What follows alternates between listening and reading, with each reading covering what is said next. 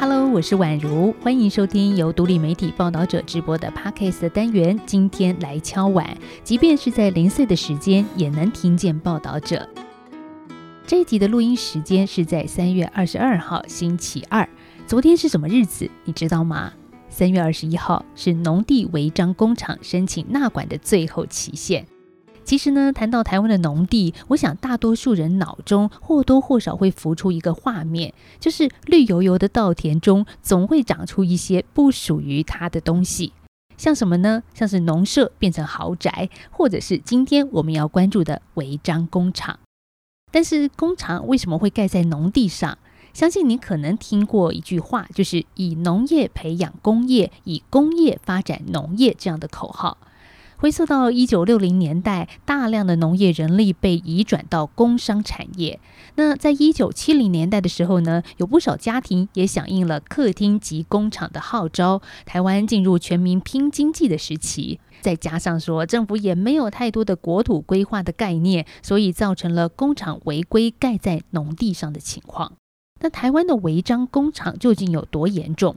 农委会就曾经统计，全台大约有一点四万公顷的农地遭到占用，出现了十三万家违章工厂。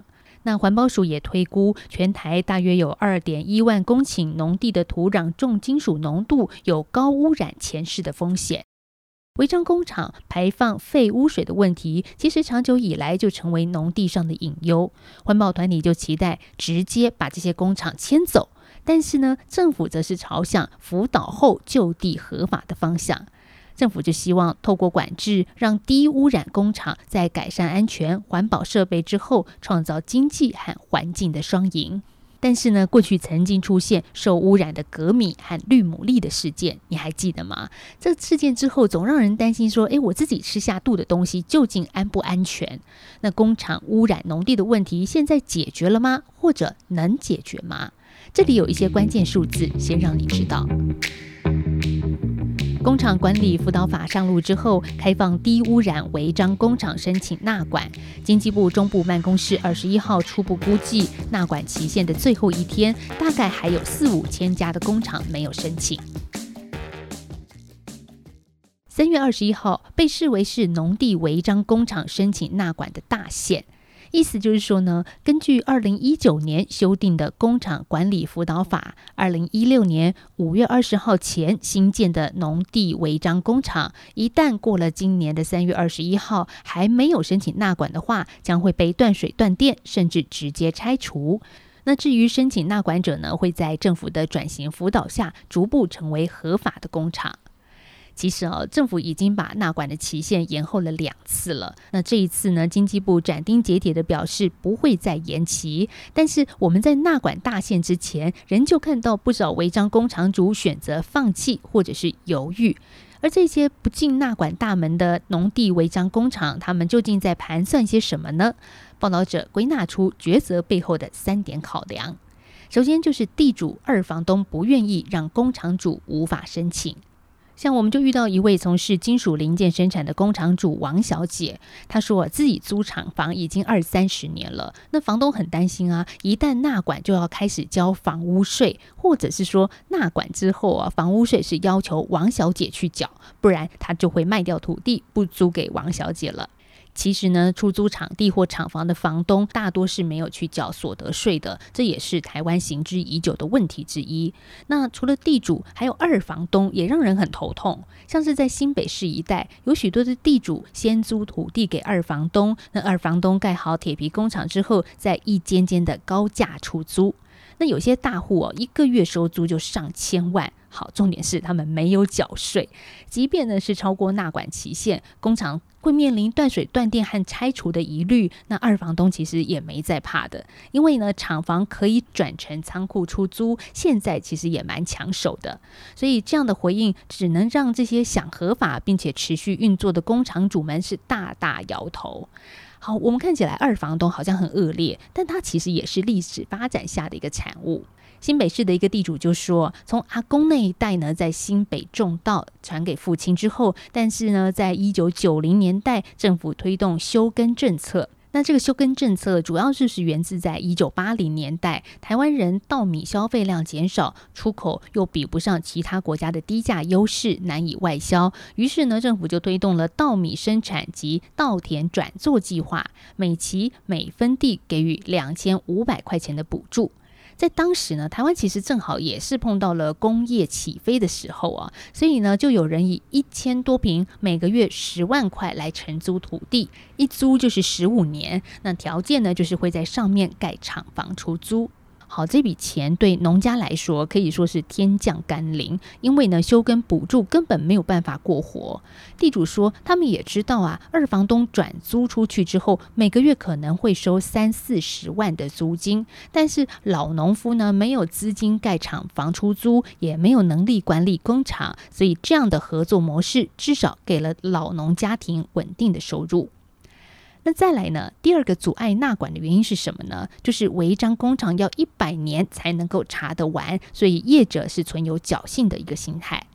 虽然拥有土地的工厂主自主性比较强，也享有未来变更土地增值的利益，但是啊，这政府过去的前科却让他们保持着侥幸的心态，认定政府不会来真的，也就是不会真的断水断电和拆除。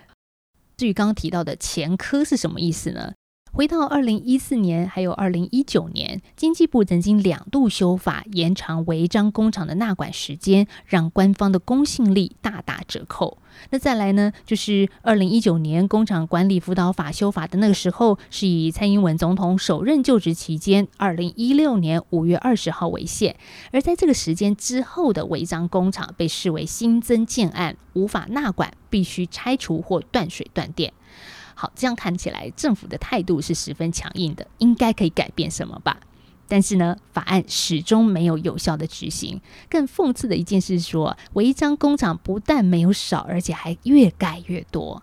第一线的代办业者就观察，只要看到整地铺水泥，就知道要盖工厂了。那柱子撑下去，一个星期很快就会盖好。政府如果不强力执法，违建就会持续的盖下去。然而，我们要怪第一线的公务人员执行不力吗？其实，他们也经常面对巧妇难为无米之炊的沮丧。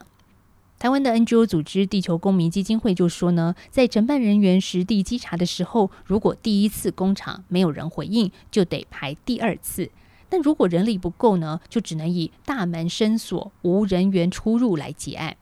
虽然呢，有些公务人员会发文勒令停业，但是后续已经没有人力再去稽查了，所以在落实上还是有它的难度。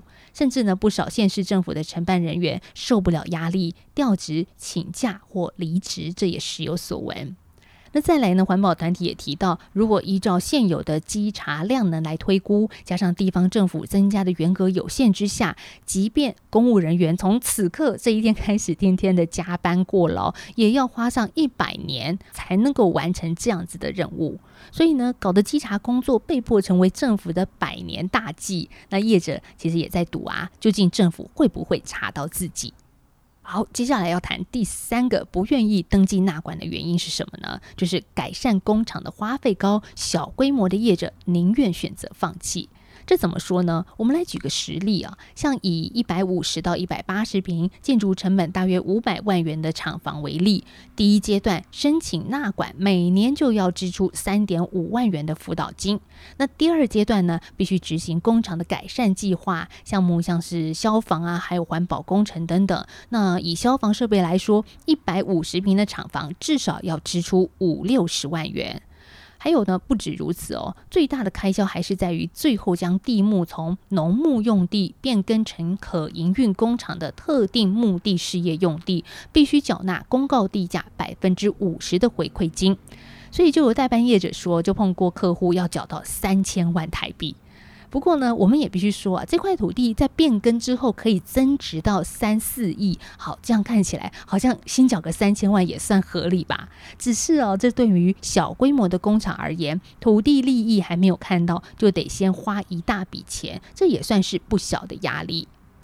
那最后呢，在实地采访过程中，我们也看到钻漏洞的情况也是难以杜绝的。虽然经济部认定只有低污染产业是可以就地纳管合法，中高污染产业呢，像是电镀厂啊，就必须迁到工业区。但是地球公民基金会就观察到，有厂商把申请纳管当做一个保护伞，填载不实的资料。举个例子来说，二零二一年彰化县埔心乡有一处铸造厂被居民检举之后，县府回复表示说：“诶，这个厂房已经申请纳管啦。”可是呢，这个工厂明明是属于中高污染，它根本没有办法申请纳管，却谎称说自己是低污染，所以它是以申请中的状态，成为县府稽查高污染工厂的漏网之鱼。好，这也不是单一个案哦，因为去年的报道者就到彰化采访中高污染的工厂的时候，工厂主人也大拉拉的说，会不会被列入中高污染工厂，就看你当时怎么勾选。那如果呢，你登记的营业项目没有勾到中高污染，就会被视为是低污染，纳管俨然成为了一个护身符。